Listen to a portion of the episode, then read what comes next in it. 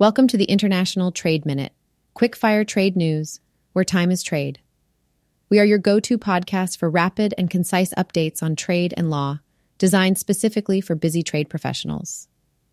Sponsored by Reidel Law Firm and prepared by seasoned trade attorneys, our twice weekly podcast packages your essential trade updates, all in the time it takes to enjoy your coffee break. Subscribe now on Apple Podcasts, Spotify, and Google Podcasts and join the conversation with a network of like minded professionals on LinkedIn. Where time is trade, make every minute count. In today's episode, we're delving into some impactful stories that are shaping global trade dynamics. Let's get started. First up, we delve into a story that's making waves across the political and economic spectrum China's sanctions on U.S. defense companies over a recent Taiwan arms deal. Let's unpack this. The U.S. has long been a supporter of Taiwan, bound by the 1979 Taiwan Relations Act to assist in the island's defense. Recently, the Pentagon announced a sale of tactical systems to Taiwan, a move that has drawn sharp criticism from Beijing. This deal focuses on lifecycle support for Taiwan's C4 capabilities, which include command, control, communications, and computers. Experts like Dean Chen from Ramapo College see this as less provocative compared to past deals like the 2019 sale of F 16 fighter jets. However, Beijing's response has been swift and severe, with sanctions against five U.S. defense companies. This seems like a balancing act for the U.S. supporting Taiwan while trying to maintain a fragile relationship with China. As this story unfolds, military dynamics in the region are shifting. The U.S. arms sales are seen as a counter to Beijing's growing military might. But what does this mean for Taiwan's defense strategy? Taiwan is focusing on a porcupine strategy, emphasizing smaller, more advanced technologies to counter a stronger adversary. The C4 upgrade is crucial here, enhancing Taiwan's ability to coordinate its military forces effectively. And Beijing's perspective? From Beijing's viewpoint, these sales are an obstruction to reunification efforts and are seen as a direct challenge to China's rise. This has led to a hardening stance from Beijing and potentially an increased likelihood of forceful reunification attempts. With Taiwan's presidential elections approaching, there's a generational divide over reunification. Raymond Kuo from RAND Corporation suggests that international support for Taiwan complicates Beijing's approach, forcing it to rely more on persuasion than coercion. Taiwan's increasing ties with the U.S. have led to heightened military and economic pressure from Beijing. The frequent military exercises around Taiwan are a testament to this escalating tension. In conclusion, this situation isn't just about arms sales. It's about the broader US China dynamic and the delicate balance in the Taiwan Strait.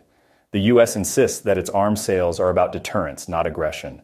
The sanctions imposed by China on US defense companies over the Taiwan arms deal represent a critical moment in international relations. The outcome of this high stakes geopolitical game will have far reaching consequences for global trade, security, and diplomacy. Up next, we're discussing a significant ruling by the U.S. Customs and Border Protection, CBP, that affects the role of U.S. affiliates in international trade. Let's dive into the details. This story revolves around Hoya USA, the American affiliate of a Dutch multinational company, Hoya BV. The CBP has ruled that despite Hoya USA acting as a sales agent and receiving commissions based on sales, it does not have the right to make entry for goods into the U.S. Why is this important? Well, under U.S. customs laws, only the owner, purchaser, or a broker of goods can qualify as an importer of record.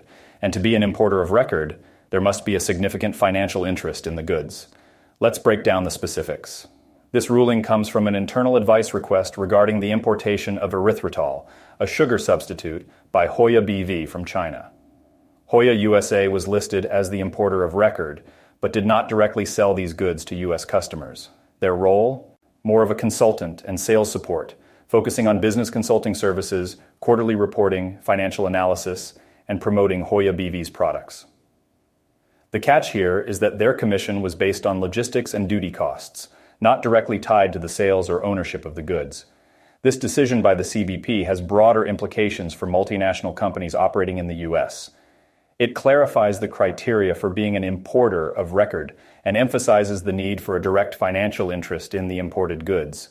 The ruling signifies that merely receiving commissions or acting as a sales support does not equate to having a sufficient financial stake in the goods.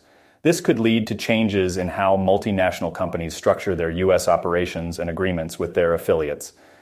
So, what's the takeaway for businesses?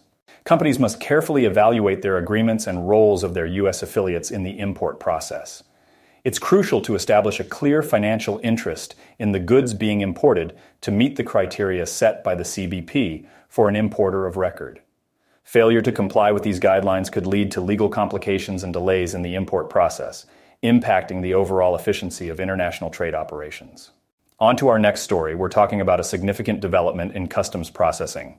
The U.S. Customs and Border Protection, CBP, has made a ruling regarding the generation of invoices for entry documentation through electronic data interchange, EDI. Let's get into the details. The CBP has confirmed that customs brokers like Mohawk Global Logistics can generate commercial invoices from data provided through EDI transmissions. This is a big step in streamlining the customs process, as it leverages technology to make trade more efficient. EDI is a system that allows the transfer of data electronically between organizations, and in this context, it's being used to transfer commercial invoice elements either from the shipper seller or the importer of record. According to the CBP's ruling, as long as the invoice meets the timing and content requirements of customs regulations, it's considered valid. This means that the computer generated invoice will be treated as an original commercial invoice under CBP regulations, not requiring any additional declarations like those needed when using copies. The key here is that these EDI generated invoices must contain all the necessary information, including the name of a responsible employee who has knowledge of the transaction. The absence of a physical signature, which is a common feature in digital transactions, does not invalidate the invoice. This ruling simplifies the entry process for goods into the United States. By allowing invoices to be generated through EDI, customs brokers can streamline their operations, reducing paperwork and potentially speeding up the customs clearance process. This move by the CBP shows a recognition of the growing role of digital solutions in international trade and their commitment to adapting regulations to modern business practices. The CBP ruling also offers flexibility for handling additional declarations that may be required for specific commodities.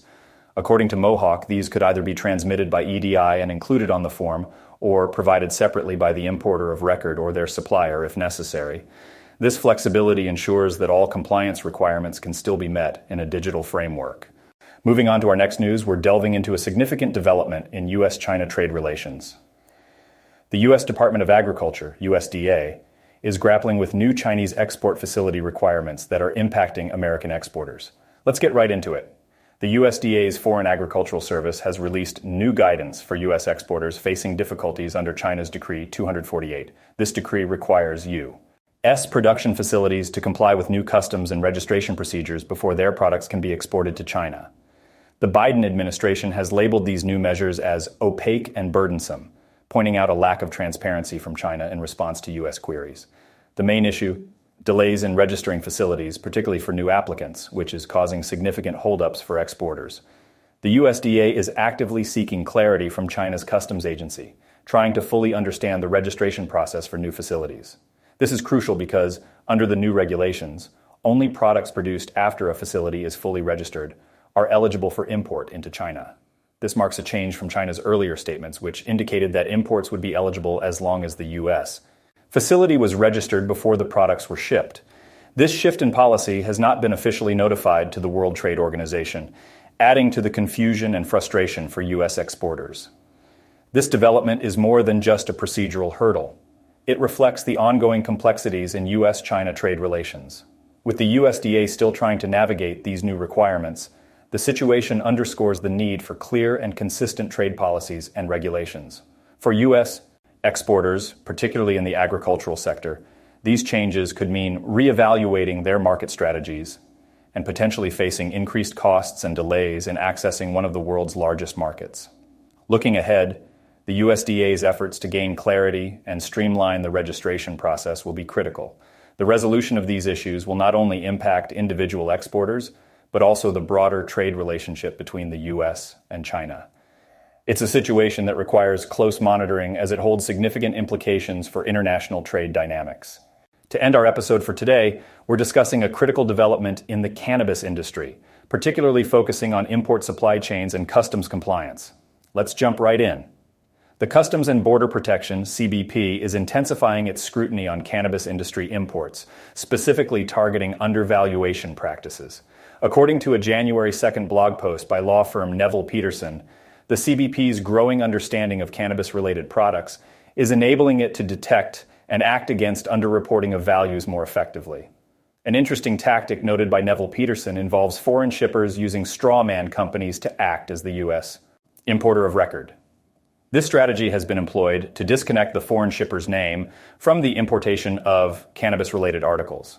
However, the CBP has been rejecting entries where the importer of record does not have a legitimate ownership or purchasing interest in the merchandise. This issue of undervaluation isn't small scale. Some shippers have been found to grossly undervalue their merchandise. In recent cases, when the true value is discovered, the U.S. buyer, who must step forward and prove their interest in the shipment, is then required to file a new entry and pay additional duties. Neville Peterson's attorney confirmed that the firm is handling cases for industry members facing potential duty liabilities ranging from $1 million to $25 million. The crux of the matter lies in the cannabis industry firms often leaving shipping and customs issues to their suppliers, leading to these undervaluation problems. With the CBP's enhanced enforcement actions, it's crucial for companies in the cannabis industry to closely monitor and manage their import supply chains and ensure compliance with CBP regulations. What does this mean for the industry? It's a clear signal that the cannabis sector needs to adapt swiftly to these regulatory changes. Companies must take a proactive approach in assessing their import procedures and ensure they are in line with legal requirements to avoid potential liabilities and disruptions. Thank you for joining us on International Trade Minute, your rapid source of trade updates for busy trade professionals. And we hope to have you back for our next episode. Don't forget to subscribe.